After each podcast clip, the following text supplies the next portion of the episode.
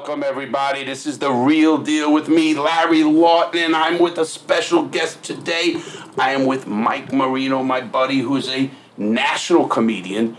And Mike is a great guy, and we decided to come down to Boca, see Mike, and I thought I'd do a show for you guys right here from the hotel. I got my portable kit here, so everything looking good. And just to let everybody know what's going on here, we got a big show coming up Friday. We have a call in. Make sure you go to Discord.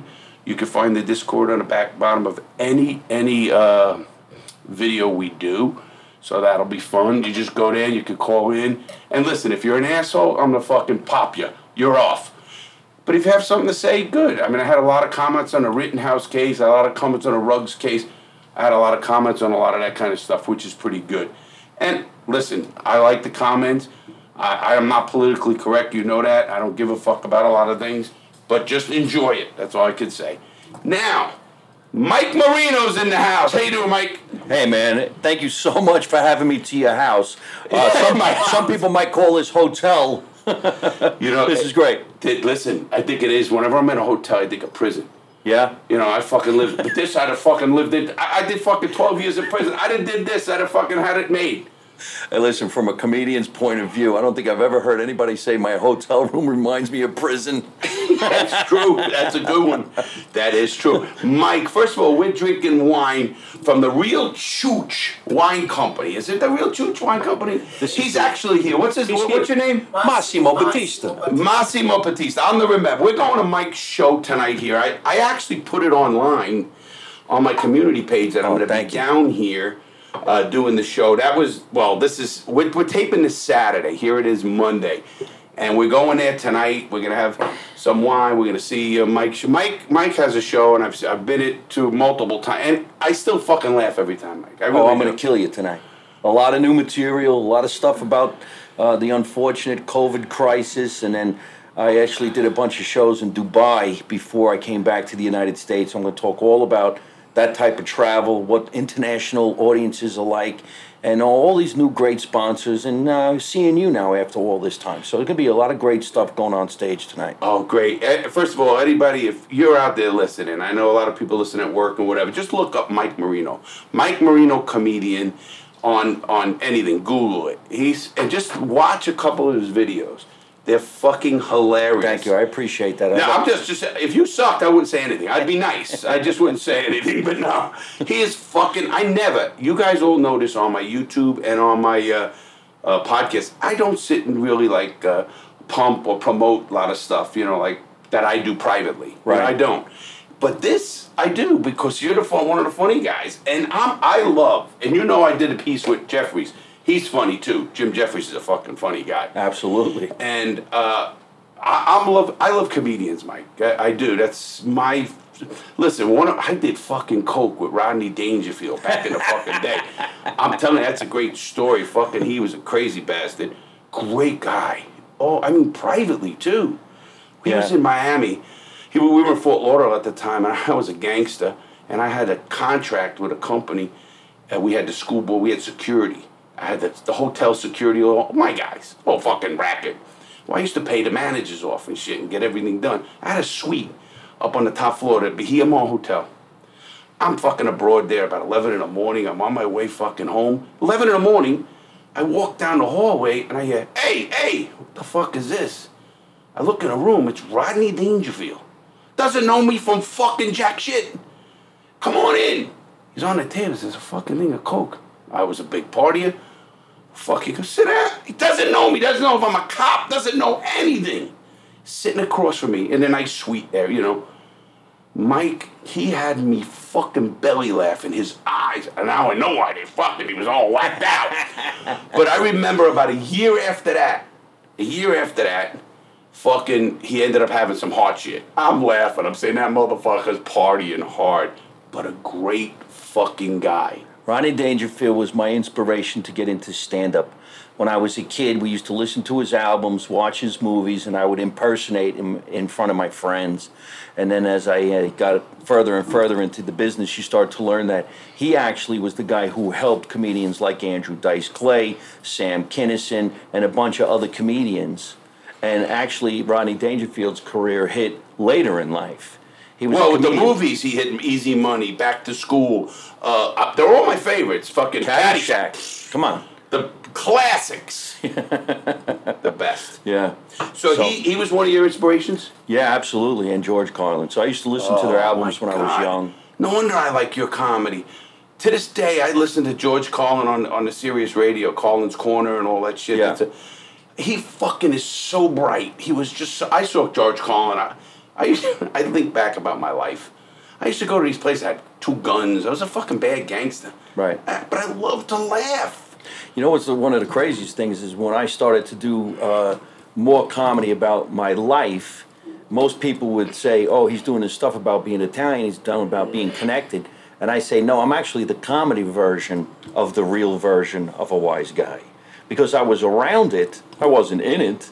I just had fun talking about it, and that's when I started to hit really big numbers because I was actually talking about my family from Italy and the way that they act and who they knew."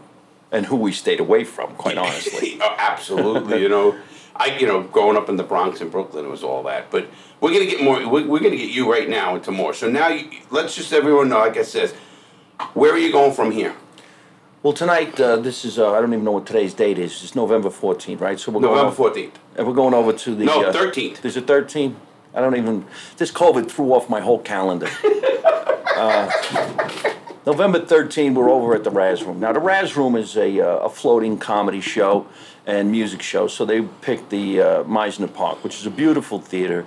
We're sold out tonight, as you know, so we're going to have a lot of fun. From here, I'm going back out on tour. From New York, we're going back to Florida, Connecticut, you name it. When you Now coming back to Florida? the last week of January. I'm going to do a week of shows here, and then I'm actually coming back to the Raz Room. I think it's like February. I want to say 21. Where in Florida besides the Raz Room? Any uh, like Orlando area or anything up there? Yeah, Orlando and Tampa. The, I'm doing a show with uh, Joe, Joe Gorga, who's on Jersey Housewives, and uh, we're going to do a thing called Jersey Boys. Oh no, no, good because you let me know because I want to bring some people uh, from guys where I, you know where I'm from up in Central Florida, Space Coast. oh yeah, So, yeah. uh, Is that Cape Canaveral? Cape Canaveral. We're going to do some shit up there too. Oh my God! Well, you know it's funny. A buddy of mine was there's a strip clubs up there. All right, then that's what we'll do after. Yeah. Well, you know I don't do that anymore. Me neither. Oh, people on this show know different. That's for sure. To anybody who's listening, I don't do those things. Yeah. One time we could have done it. I just wine's- drink the real chooch. We're, we're drinking wine. This is pretty good wine. Like, not You like know, getting not lit in the afternoon. What? Like, does it matter? It's five o'clock somewhere. Hey, listen, I'm not extremely familiar with Florida, but my friend over here, Massimo, has me come to his uh, place. To Are you are you from suits. here, Massimo? Where? Uh, Highland Beach. It's Boca Raton. Yeah, yeah, yeah. I know Boca pretty. Uh, my buddy has a, a Boca Grove. I play golf up there. There's a private country club up there. I was I was I was a very good golfer at one time. Now I'm fucking a fat fuck that doesn't. You know, I like to drink and party a little too much. I don't. I drive the cart. I don't play. I got a handicap. It's called "Don't Play Golf." Yeah, that's the handicap. Yeah. So, Mike, you're doing the show tonight. Obviously, you said you got new material, so we're gonna we're gonna hear it all tonight. Oh yeah, we're going to talk about my my uh, experiences this afternoon because Massimo says to me, "Come over to my place. I'm going to give you a suit." And I don't really wear suits on stage. I like to. Oh, you got suits? You said? yeah, yeah, yeah. I gotta get Custom one. suits. Custom. Custom, I gotta get- measure. Yeah, yeah, yeah, yeah. I gotta get one. The suit he put on me today is like gorgeous. I feel like I could take a nap in my suit. it feels very, very comfortable. Uh, you know, I don't like to go on stage in a suit because I feel like it's strapping me. But tonight, I think I'm going to put this particular suit on. I felt really, really good. And uh, Oh, you're gonna wear the suit tonight? I was thinking maybe I'll go on stage with the suit. Oh, this is gonna be good. You, There's a little see, you never, I never saw you in a suit. Yeah, me neither. Do you, did you, you know, you have a suit? No, I got a couple of suits. Sometimes I wear like a tuxedo when I'm the master of ceremonies of a talk show or some shit like that. But I'm more comfortable in sneakers and jeans when I go on stage because you know I'm a blue collar comedian. But tonight just might be the night that I throw on the suit to see if I can't bump up the game a little bit. Plus, I'm going to take this wine on stage with me tonight because I'm going to get drunk while I'm performing. It's something new I'm trying. I love it. And I'm going to come up there with the cabiche and the, the cabiche Cabiche? and the real Cabiche, chooch. I'm gonna make chooch fun of that situation. Not only that, I want to talk about where we got it because we went over to this place. He's friends with these guys. They own this place called the uh, the Boys Market, right? Yeah. The What is Boys. it called? The Boys Market? The Boys Market. It's it's You got a bunch of broads there yourself or what? you would think there's some girls in there, but it's not. It's the most incredible market, and it's very small, so people are banging into each other. It could cause like chaos. And then all of a sudden, like walking down the thing, and they're, they're serving wine you, as, as a sample. You could sample the wine. What drunk person isn't going to go in there and just sample a shitload of wine until he's wasted? And wait a minute, what about people knocking into each other, wine flying all over the place? Yeah, so now you know where I'm going to get that comedy. And in the back of this place is a zoo for children. So we were walking in the zoo, and he's got Wait, wait a minute. You got a fucking As- wine and a zoo. and a fucking zoo together? Yeah. This is a fucking show, you're right. This a- is a whole fucking show. Here's your next fucking bit. This just be a reality show. Oh, it, You're, you're in a beautiful supermarket. You can get anything you want. People are banging into each other like there's a murder going to happen. We go through the back door, and all of a sudden he goes, Hey, what do you think it is? I'm like, Is this a zoo? How is there a zoo in the back of a supermarket? And then there's a winery and a tomatory. I don't know what you call tomatoes, it's the, the tomatory. And I'm looking at all these kids playing with the, uh, the donkey, the alligator. And then I'm like, Where'd you get the gorilla? And he goes, Oh, that's my cousin Anthony. I'm like, Oh, sorry, sorry. Well, I'll tell you the truth. When you talk about what's going on here, this is like, uh, you know, it's probably got like these new foods they got. You ever see these new markets? They're all fresh foods, and, and they call them, I don't know. It's like the shit for the fucking yuppies. Yeah. The shit I don't eat. You Yeah. know, the fucking, I'm a pizza, fucking wings. Wow. You know, they walked in here. I'm in, I'm in Boca Raton, everybody. I got my equipment, you know, I, from RV, you all know that. I took it all down here. I'm in the hotel, and what do they walk in with? Wine and pizza at two thirty in the afternoon. I love it. I love better it. You than us? fucking kidding me? I said these are my kind of guys. Well, you ain't going nowhere empty-handed. Oh. That's what your parents taught you. Don't you go anywhere with nothing in your hands. What are we, macho grease? Something like that, right? Oh, that, isn't that the truth? They, Yeah. they said that all the time. You never go anywhere empty-handed. We're not those type of people. And if we don't drink it, oh, and if they don't use it while you're there, don't take it back. oh yeah. yeah, How about Leave this? What did you always bring? We, as a family, put Entenmann's cakes. Yes. I love them to this fucking Oh. day. Crumb cake. I'll fucking cut somebody's hand off for a fucking piece of crumb cake if I'm fucking hungry. An Entenmann's crumb cake has got to be the best thing that you have with a nice cup of coffee before you go to bed and then in the morning. Oh yeah, yeah. Now you get me hungry. Look at me. I'm 250 pounds now, Mike. I'm, I'm fucking getting- 205 pounds. I'm a, I'm, I'm pandemicked. Yeah. Oh, you talk talking me? I'm 5'9", 250. Well, I'm only five seven. I'm shorter than you, and here I am with huge wine and a nice slice of pizza, and we got the pizza at the fucking zoo. No, No, no get pizza. the fuck out of here. in, he's back there making pizza, and hey, I gotta horses. go to this place. Where is it in Boca Raton? Atlantic and military. Okay, Delray I, I know the area well. It's Delray Beach.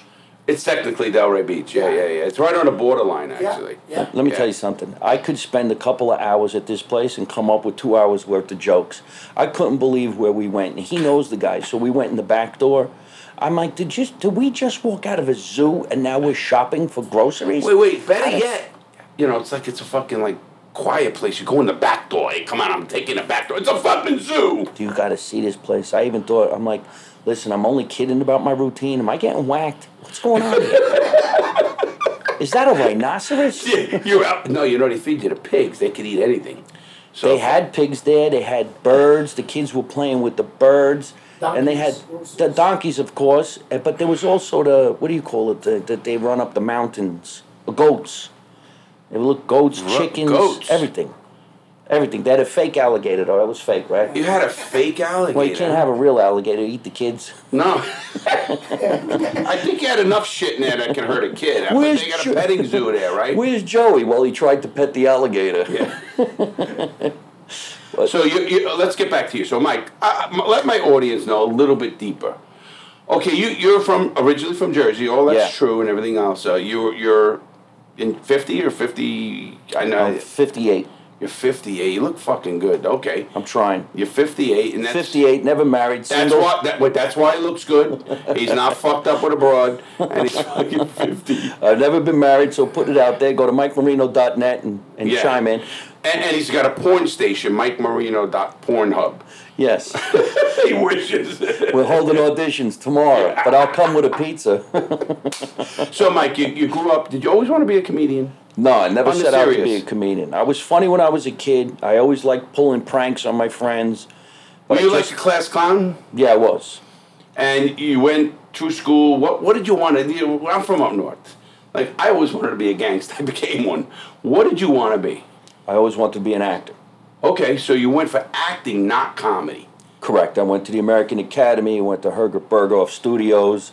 I did a lot of TV commercials growing up in my uh, teens and in my 20s.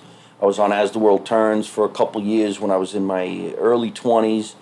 I did a lot of scenes with, uh, back in the day, was Meg Ryan and Marisa Tomei, who at that time weren't even super famous yet. And then uh, went out to California, started getting parts on television, started getting some movie roles.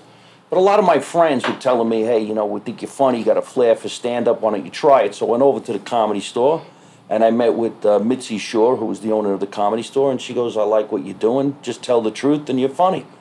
So I would go on stage and say, uh, you know, I always wanted to be De Niro, I always wanted to be in a mob movie, but every time I was in one, because I had blonde hair and blue eyes, I was the Irish cop that got whacked in the first 30 seconds. And people thought that was funny, so It they started laughing at my pain and away I went. And now I, I love being a comedian. I love performing around the world. And of course, I want to act. I want to do my podcast, and I want to be around like people that I want to be around, like you were saying. Yeah, I make a great living. I'm doing great. I just want to have fun now. Absolutely. That they, people don't get that in life. They ask me all the time, Larry, how long are you going to keep doing this? I said, I don't know until I don't have fun. You know, I think and do the things you do, you want to do. Too many people want to tell you want to get this, get that. Yeah, and I get it. I get it. If I was 35, 40, I'd be a different animal. I'd be hard at certain things. I'd be, you know, really. Now I'm. I don't give a fuck. Yeah, well, we're older now and we're smarter. You don't want to have to try that hard for anything. No, last time I did uh, that, I was arrested. I was fucking in prison for robbing fucking stores all over the country. You know what's funny? I talk about uh, crime. That's a fucking show. anything can almost be a show today. It's just how long is it going to last. But I enjoy making fun of my life as, let's say, a wannabe wise guy or being having an affection for wise guys that you see in the movies. it's it, it's really funny. You always say that. And I remember a lot of your stage, and the stuff when I'm up there, I'm laughing like, cause I know guys, obviously in my business, that I made more money that they were, you know, wise guys, real wise guys, but I made more money than them. I was an earner. Right. These fucking guys, like, I'm like, this fucking chooch over here couldn't fucking, he, he couldn't even be a bookie. He fucking, we had to take his bookmaking fucking business away because he was a moron. He'd fuck that up. What bookie loses money? Only New York City, OTB, lose money. Nobody else loses money as a bookie. You know, I mean, people ask me, they go, Larry, I was the biggest bookie from Fort Lauderdale to, to up in Melbourne area. I said, I made a ton of money. They go, yeah, why? I said, listen, all I got to tell you is this. You think they build billion dollar casinos because they lose? right, right. They don't fucking lose. Eventually, that 10% kills you. Eventually, you're not fucking, uh, you know, Jimmy the Greek. Remember Jimmy the Greek when we were Yes, kids? yeah. A lot of people wouldn't know that name. Jimmy the Greek, you would. Oh, yeah. So let's get back into you. So now you become, you start acting, you start getting, how did, I mean, Mike, you're you're a nationally known comedian. I mean, I tell your name, someone goes, oh, I heard of him, I heard him. They go online, I send them something, they go, fucking guy's hilarious, yeah. How did how did you get to that level? Was it with somebody? Like, was it a, was it a big name? Was it or was it just your material? Because I've seen you I don't know how many times, and it's always great. I, I, I literally belly laugh. And I get a kick out of it because I tell you, and then they watch you. When anybody takes, I'm taking my nephew and his wife, and they're dying to see you tonight. You know. Yeah. Well, in the beginning, when you go into open mics and you're rehearsing, you're practicing, it's always your goal to lock on to maybe a name comedian that'll take you on the road as the opening act. And that happened to quite a few people. Uh, to me, back in the day, was Andrew Dice Clay, and he took me on the road. And then I started working it, and uh, then you meet. I got to stop people. you right there because uh, people know that name too. How is he? I loved Andrew.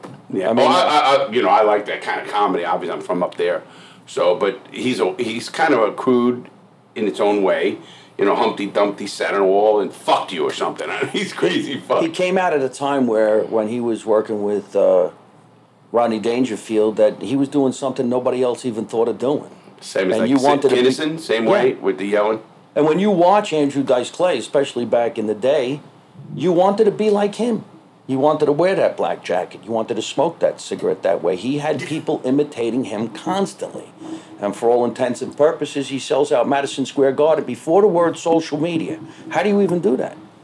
And then, of, as I started to grow, I uh, ended up getting my own following. My following became even bigger, and I was doing my own. But it wasn't until I was on Comics Unleashed when I went on the show and I said, if we had an Italian president, we'd have whacked Osama bin Laden. That hit That's 14 the million fucking people. greatest. Co- to this day, I still think that's the good. I try to imitate it. I'm so fucking bad. I, I, I butcher it. No, I like to tell people you got to hear him talk about this fucking thing with Osama to kick open the rock, take the rugs. I, I love it when you say. I can hear that a hundred times and fucking love it.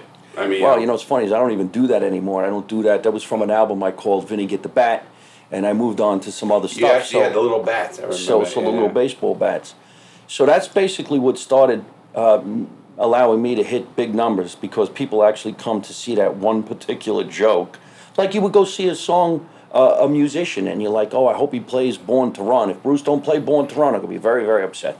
And eventually they cut a new album and they do other stuff, but you still want to hear Born to Run. So that's kind of what happened to me.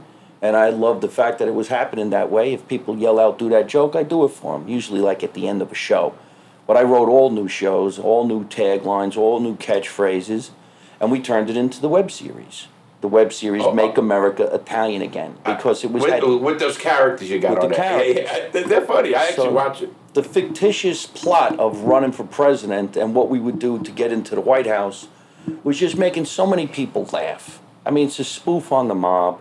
We really are never going to hurt anybody. And uh, I was happy that I was working with that cast, that crew, those people.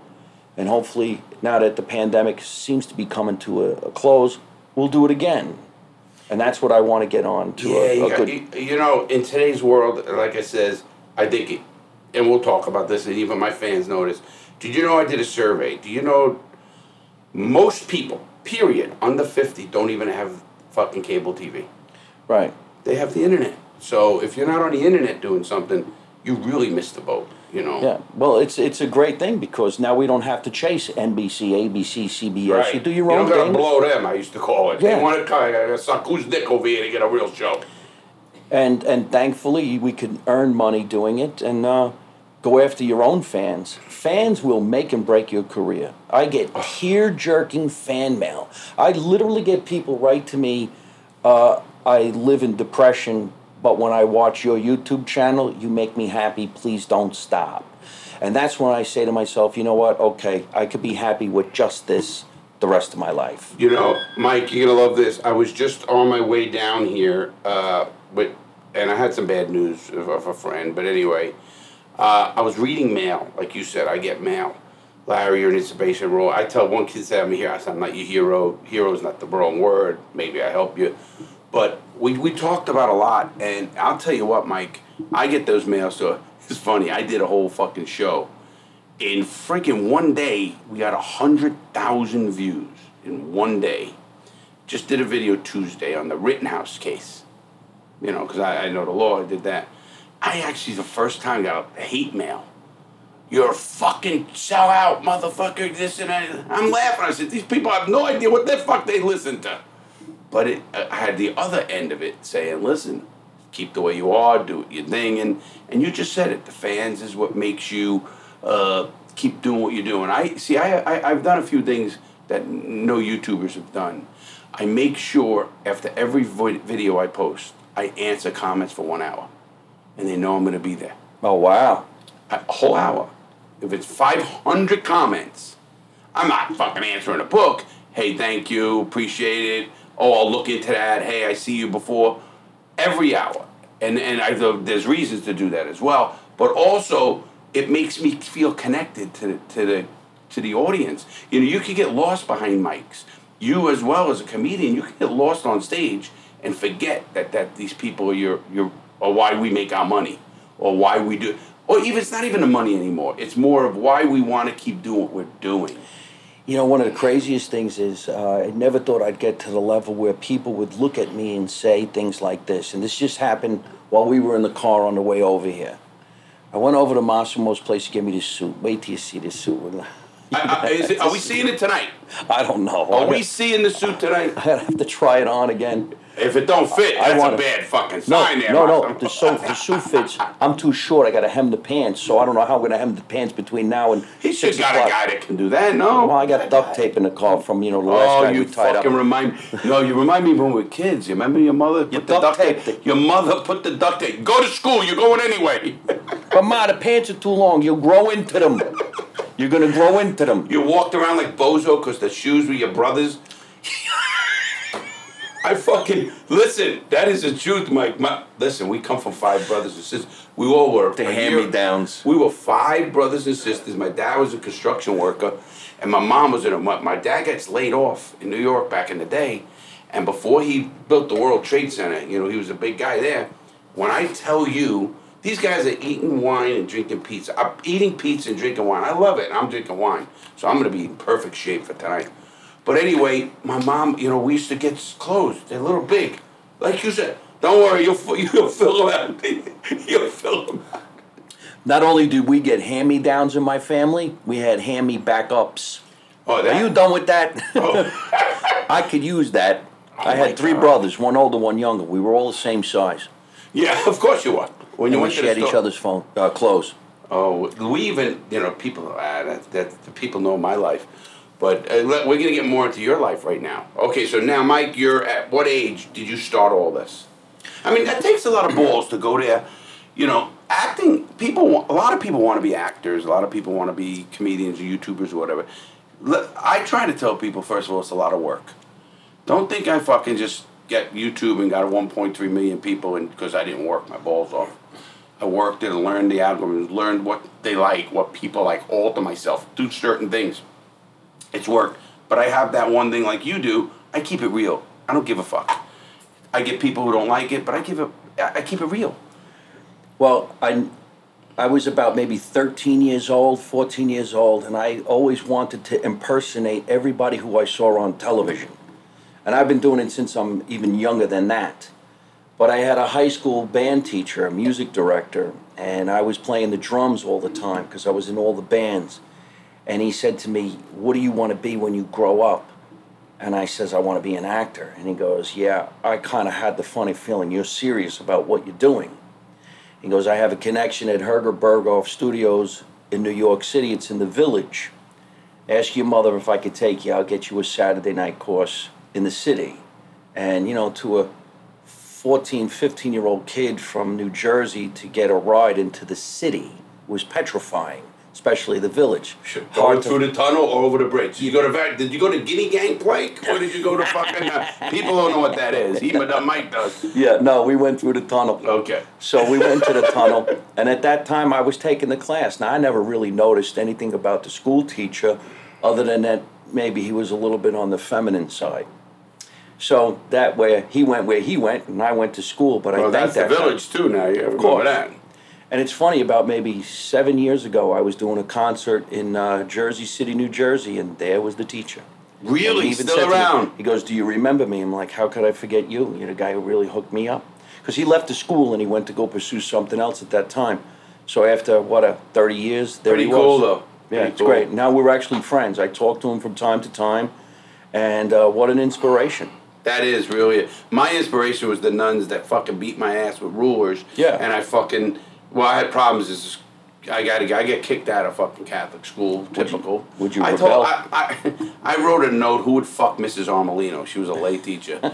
Sister Mary Stanislaus. You remember the name? Sister Mary Stanislaus catch me, smash me with the fucking ruler. Go to the office. Well, the two kids who wrote the note signed it with me. Scott Carriolo, another guy, oh Harding. We get sent to the fucking office. Holy shit. Then we had to see Sister Mary Claire, who was the fucking principal. And my dad was construction work. He's to come get me. Oh, fuck. They're crying. I'm just sitting there. I don't give a fuck. I think I had a mental problem as a kid. But anyway, This is, this is how I eventually started to write a TV series. I'm hoping I'm going to get the film called Growing Up Grand. It's about my life returning to my small town where I went to high school, where I went to grammar school, growing up in the house that I owned, which my parents owned. And I had to come home. Do you still own the house? I own the house. Wow. That's Wow, where yeah, I yeah. do my podcast live from my mother's basement. It's no joke. That's my mom's basement. That's where we I, go. I, I built this. uh, My parents been in the house that, in Florida 36 years because they moved down here in 83 or 4 to Florida.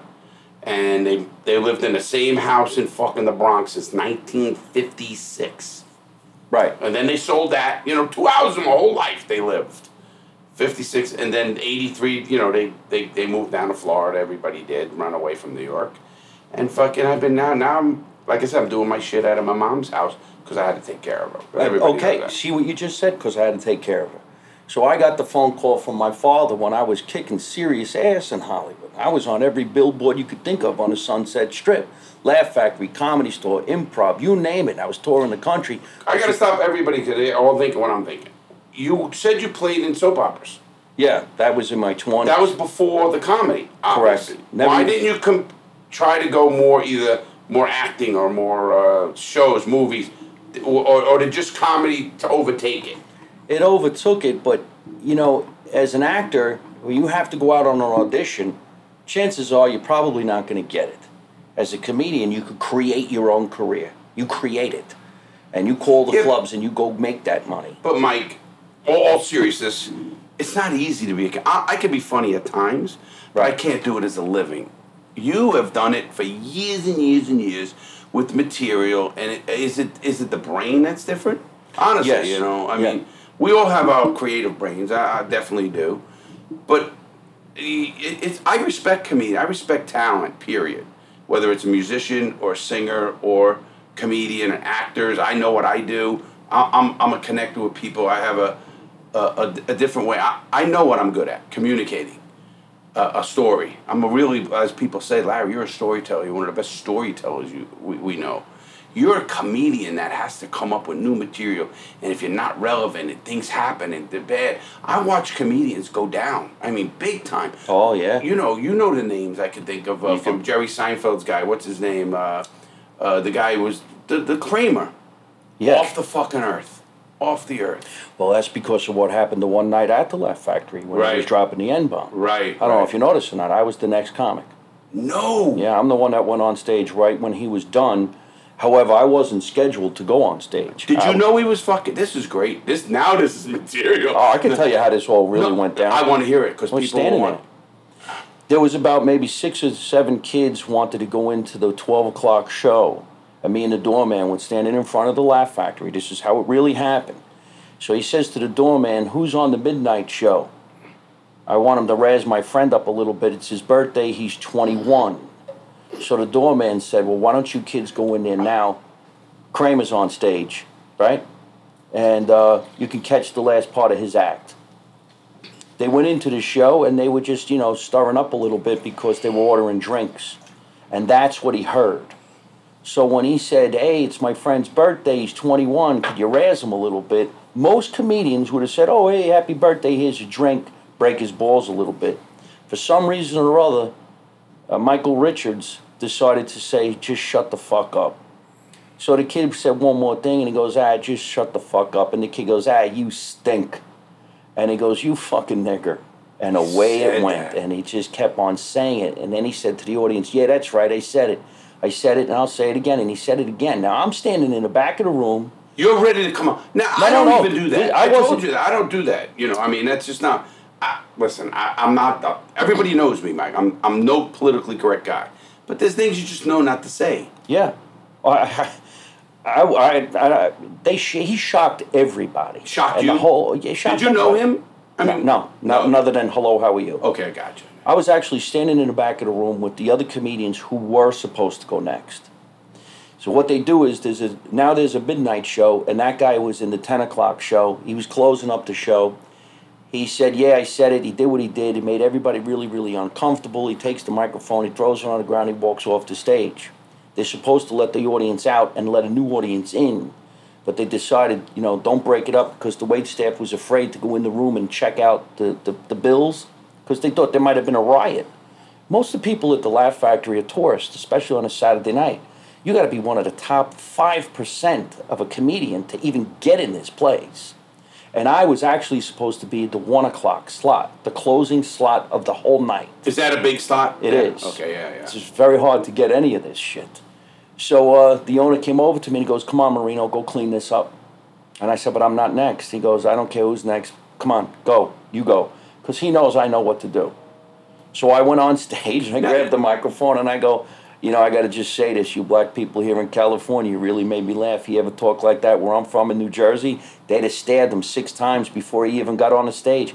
The hell are you waiting for? He's standing in the corner. And the place went wild. I love it. I'm fucking laughing now. That is fuck. And then that, I went like see, this. that's the quick and then I went you like got. this. It's a good thing he didn't say anything about the Italians, and the place flipped out. Now I'm supposed to do a 20 minute set, but the light never went on. I just kept on going, and I had to realize to myself the owner probably told the other comedians, "Call it a day. Leave him alone. Let him go. He's got him."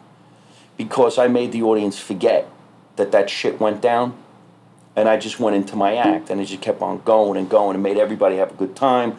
Then I said to the kids who were having a birthday party, I says, uh, "What did I miss? Was there something going on? yeah, like, like Did you guys like serve cake and you didn't like it or some shit like that? You know, sometimes they were cake- cracking up, oh, right? Oh, I had everybody fucking screaming. I mean, that was it.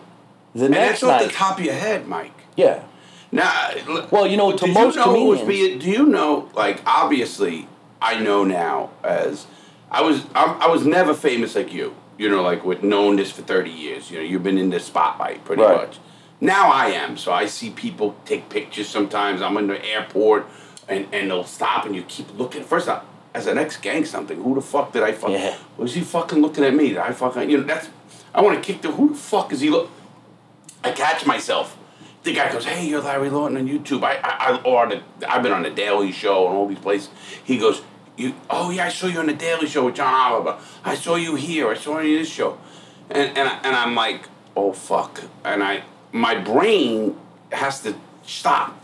How did you do that? Know it? Do you know that people are filming you all the time? Well, nobody I mean- filmed me that night. That was one of those things. They actually. I mean, they just filmed him. They Yeah. had a film. I mean, why did they film him and not you? Oh, because he was saying what he was saying. Oh, you. Oh, he said it so much they Yeah. ended up taking their camera. Oh, he even said things like, "I make so much money, I could buy somebody's life," and I'm like, "Wow." I, think I made a reference to that too. I says, "Yeah, I'm poor, so I can't even afford my own life." That's a good one. yeah. Yeah, I, I'm at that point now that I always say I, I, I could be filmed. You know, I mean, Yeah. y- you know, at that it, it gets in my mind now that wow, you know, it's crazy. I was on the road driving my fucking RV, and people must know honking their horn. I'm thinking, I fucking. It, my first thing in the RV is. Is there a tire flat? It's so fucking big. Something's hanging off. It's fucking something's wrong. This is me. And no, the guy's honking. He goes, Larry Lawton, I watch you. I watch you. Oh, okay, you know, wait. Because I drive my own fucking RV. I have a driver too when I do certain things. You know, my brother, I hire my brother. That's a fucking show in itself. My brother will drive me and fucking, they went for the friend. We crashed the thing. Oh, my, so much stories. But I, I just, that incident, I think about how a comedian can go from the top of the world to fucking underground. Now, I don't know how much he does have money and all that kind of bullshit. And I get it, because the money is part of it. We all have to make money. But even if you have that much money, do you want to be seen like that?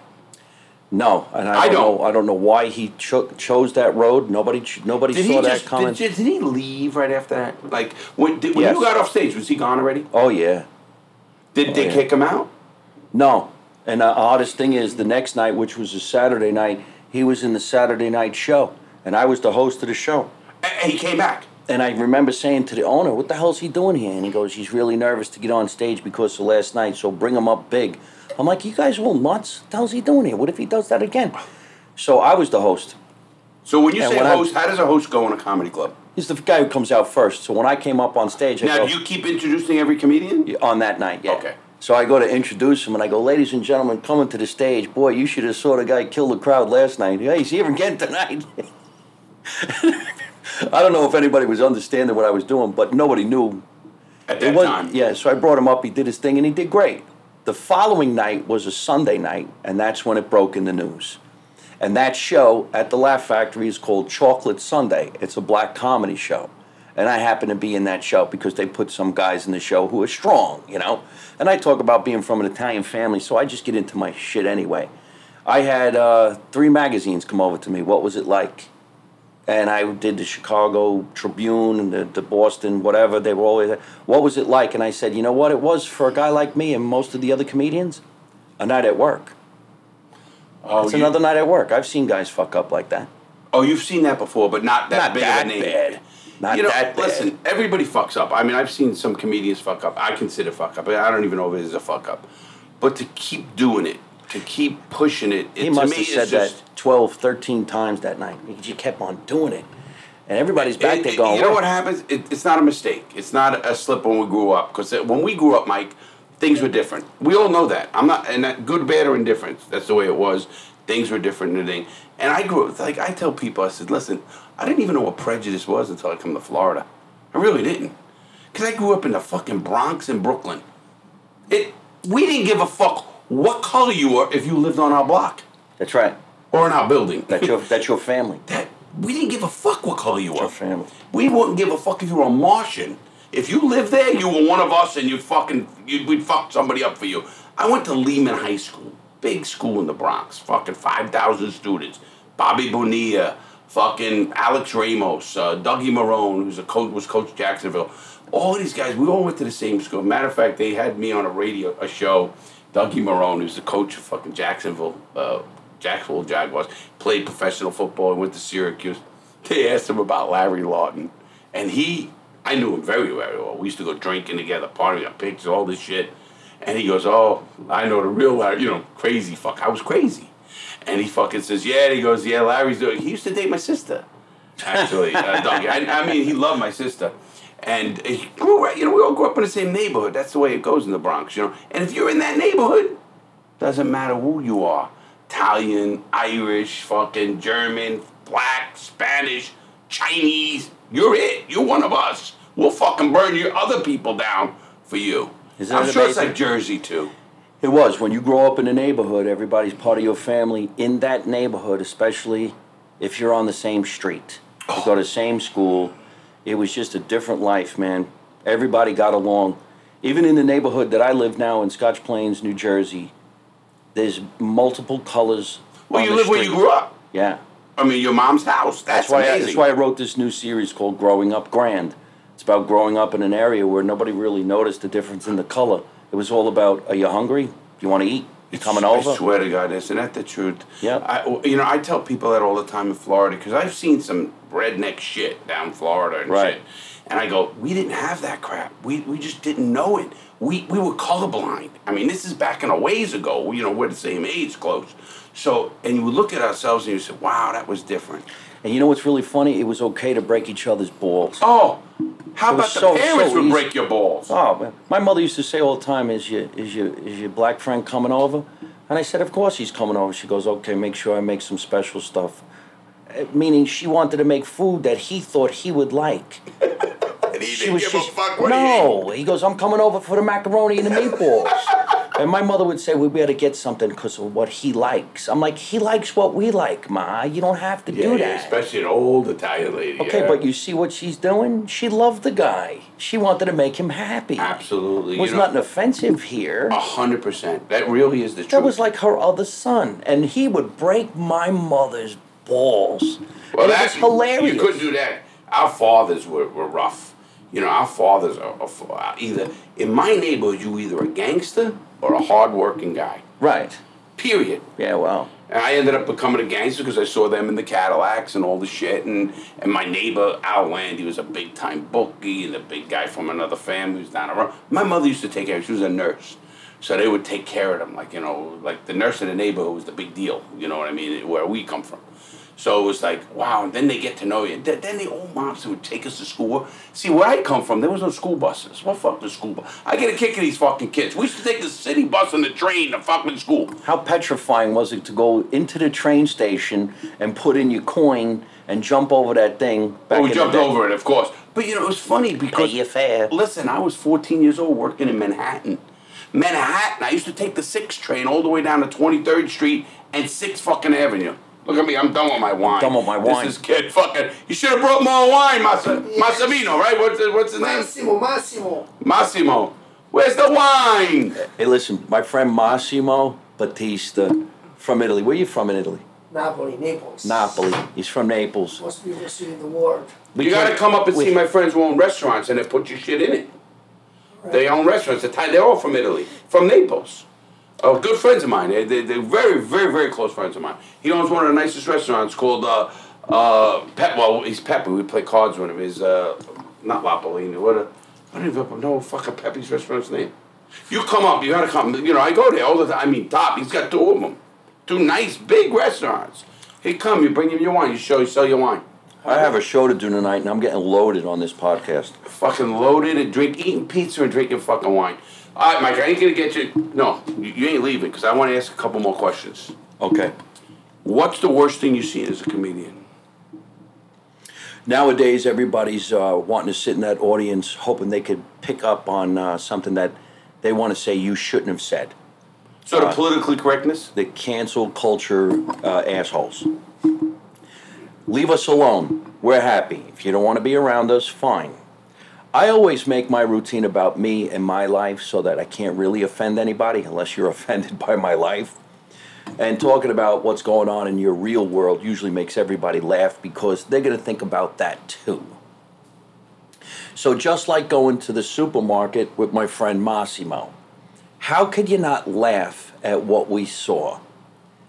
He took me to a supermarket called The boys. the boys Market. market and i'm thinking okay the boys and he said but before we go inside the market has a zoo for children where would in the world do you find a market that has a zoo so while the parents are inside shopping the kids are in the monkey cage Wait, the best part is he made it like I would. Hey, listen, we're going in the back. yeah I want to take you in the back. You know, like when I when I was running around as a mobster, I'd go in the back of strip clubs. We'd go in the back door clubs. Come on, we ain't going this way. There's a line. There's people. Come with me. We're going back. He's taking the back of a fucking market with a fucking zoo. Oh. that alone has got- had me fucking rolling. It was already. hilarious. And then we go down this road. It's nothing but tomato plants with the water sprinklers sprinkling off the. He tells the one guy, "Make us a pizza. We're gonna come out in ten minutes." We come out of the supermarket and we handed a pizza and two bottles of wine. Where you going? I'm going over to Larry Lawton's hotel. Well, you want to hear the best? They brought two bottles of, ho- of wine here. They're gone. Pizza's gone. We're fucking eat uh, uh, the wine. Was it uh, Chooch? Chuch, a capiche. Chooch or Capiche wine? I'm not kidding you. It was good, and I'm not a big wino. Not a wino. you like wino? I'm not a big. What are you calling me, a wino? My nephew is coming. We're gonna go meet him right now. He's downstairs after the show. In fact, in 15 minutes, we're going to see them. They're all at the bar waiting, my crew. Uh-oh. And we're gonna go down there, and I got the wife. They they wino. When I tell you, they spend a thousand a month in wine. well, there you go. Then I'm glad that I came over here with the wine. But no, no, we uh, stop. I'm back to Mike Marino. So the worst thing you think is going on as a comedian and has it been in, yeah, Mike, you've been in entertainment for 30, 40 years, right? Right. How you were 20 years old? Pretty. Let's call it that. 20. You're thir- 40 years. You've been in the entertain- entertainment business. I mean, it's not an easy business. Everybody thinks this business is easy. No, this is very, very difficult. It really is a very difficult. But I know that just from what I do, I have to put out X amount of content, and you know, you have meetings of what you're gonna do, how it's gonna do. You come up, but we're the creative people. That's why we do what we do, obviously. So you say the worst thing you've seen in all the 40 years is now with the cancel culture. I would say so, but it's nothing that it's really new. Because if you look at comedians like Lenny Bruce, who was arrested because he said Yeah. "fuck," I remember that. he got I- arrested. I, I, I, I loved Lenny Bruce. I love see I loved all the comedians that were pretty uh, edgy comedians, whether it was Sam Kinison. Yeah. Sam Kinison pissed people off by cursing at him and yelling in their face. Well, it's been going on for a long time, but people really have the choice. Don't go. Don't go watch the show. Half the people need to research what a comedian specifically does. I totally agree with that, Mike. I got somebody walked out of a show recently because they said I was offended by something I said, but it really did happen. I went into a massage parlor to get a massage. The lady said, We have a three o'clock appointment. Would you like it? And I said, Yeah, give me the three o'clock. She said, What's your gender preference? So I said, How many options are there?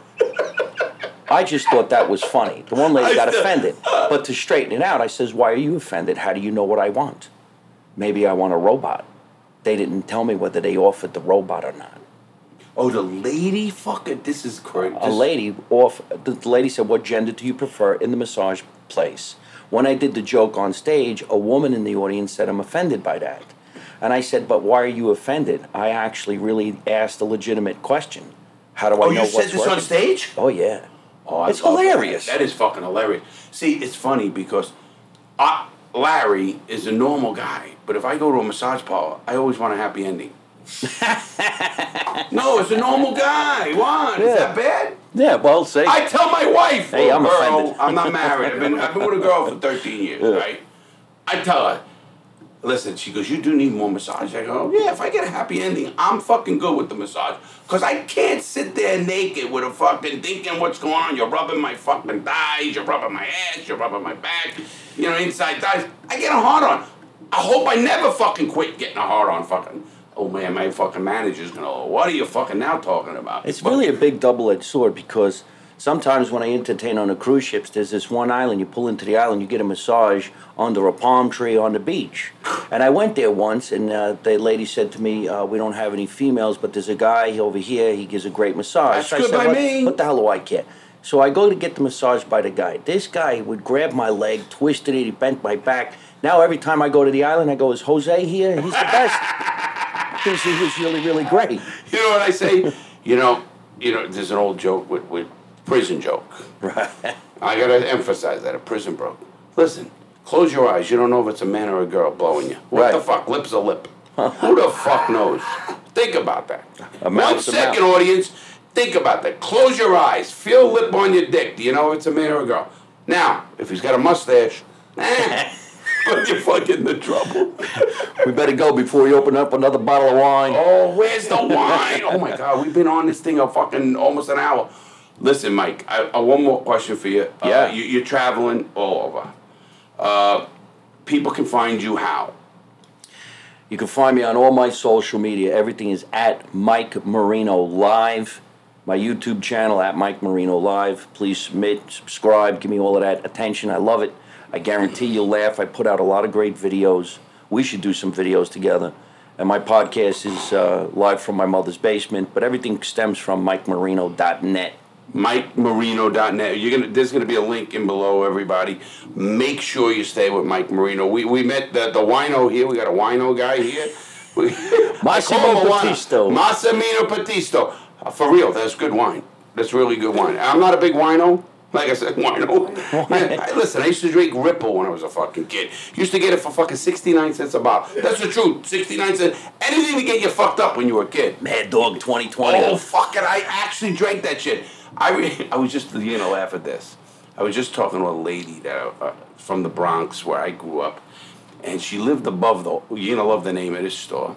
She loved. She lived above the Wop Shop. Swear to God, that's the name of the place. a it was nice a candy place. store, Oh, yeah. but we called it the Wop Shop. Had palm, you know. We used to fucking steal penny. They had penny candies back then. The little fucking barrels and the, you remember the penny? Literally penny. Literally. I know you fucking kids are saying, "What's that? Do you get to use it with a credit card?" Penny. What? It's a fucking penny. One penny was a fucking thing. We used to steal them too. But we used to go in and buy sixty-nine cent bottles, the big quarts of fucking beer, Schaefer and Schmitz. you know, the fucking worst beers. We'd have an older kid go in and get it. Then the lady knew it. Back when we grew up, or at least when I grew up, 18 was the drinking limit. You can drink at 18 years old, legally. Drinking age, yeah. Yeah, yeah, it was different then back in the day. I had 18 too. Yeah, and so at 18 years old, you'd go in the fucking play. I was sitting at a bar at 15 years old. You'd think I was a fucking old man. I'm fucking. I was Not only was it 18, but you didn't have a picture on. No. Remember your license didn't have a picture? I listen. I remember we didn't drive. I was stealing cars at 14. So I mean, it was fucking bad. But anyway, ladies and gentlemen, I got Mike Marino here. I'll be seeing him tonight. This is Monday, so I saw him, and I will be talking. We have a, a show to this Friday. Don't forget this Friday. Go to Discord. You can find Discord on the back bottom of any video we have. Just go down. We have a Discord server. Check it out. You could call in.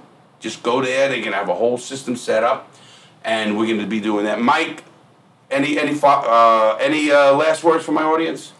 Any last words? Yeah, last word. We're not killing them now. You know, back in those days, that Mike wouldn't left the fucking room. How to put Mike under the bed, and the fucking uh, the lady would have found it, a cleaning lady. Here's my last words. Now take me to jail. You know, don't tell me that. Come on, you get me a little nervous. Fucking, I don't like those Now words. take me to the comedy show. That's it. We're going to a comedy show, everybody. Listen to me. Make sure you listen to uh, what we're doing all the time. The podcast is every Monday, Friday. The Real Deal with me, Larry Lawton. Check out Mike Marino. Mike Marino live, MikeMarino.net. Google. That's how I do it. I tell people, go to Mike Marino comedy. If you put Google Mike Marino comedy, you'll see a whole bunch of shit. Mike is, I call him the real deal. He's one of the best comedians I know, and I love comedy. That's one of my best things. That's how I get away from life and some of the shit that happened to me in my life. You know, and you all know what that is. From being tortured to being shot to stabbed and everything else happened in my life. I'm going to see Mike tonight. I'm going to have a great time. Mike, thank you very much for taking the time out to come to see me today. Thank you, buddy. I Appreciate really, it. I really mean that. Have a great day, Massimino. Thank you for the wine. Ciao, bello. I really, really, ciao, ciao. I, I, I mean, the wine is really good, and we're gonna put a link for his wine. Check it out. Really, he's got a great wine. Got to bring some bottles tonight. What are you doing here? I will. Guys, thank you very much. Have a great day. What I always tell you at the end of every show, please make good choices. Help somebody if you can, and see you next Friday. This Friday. See you next. Take care, everybody.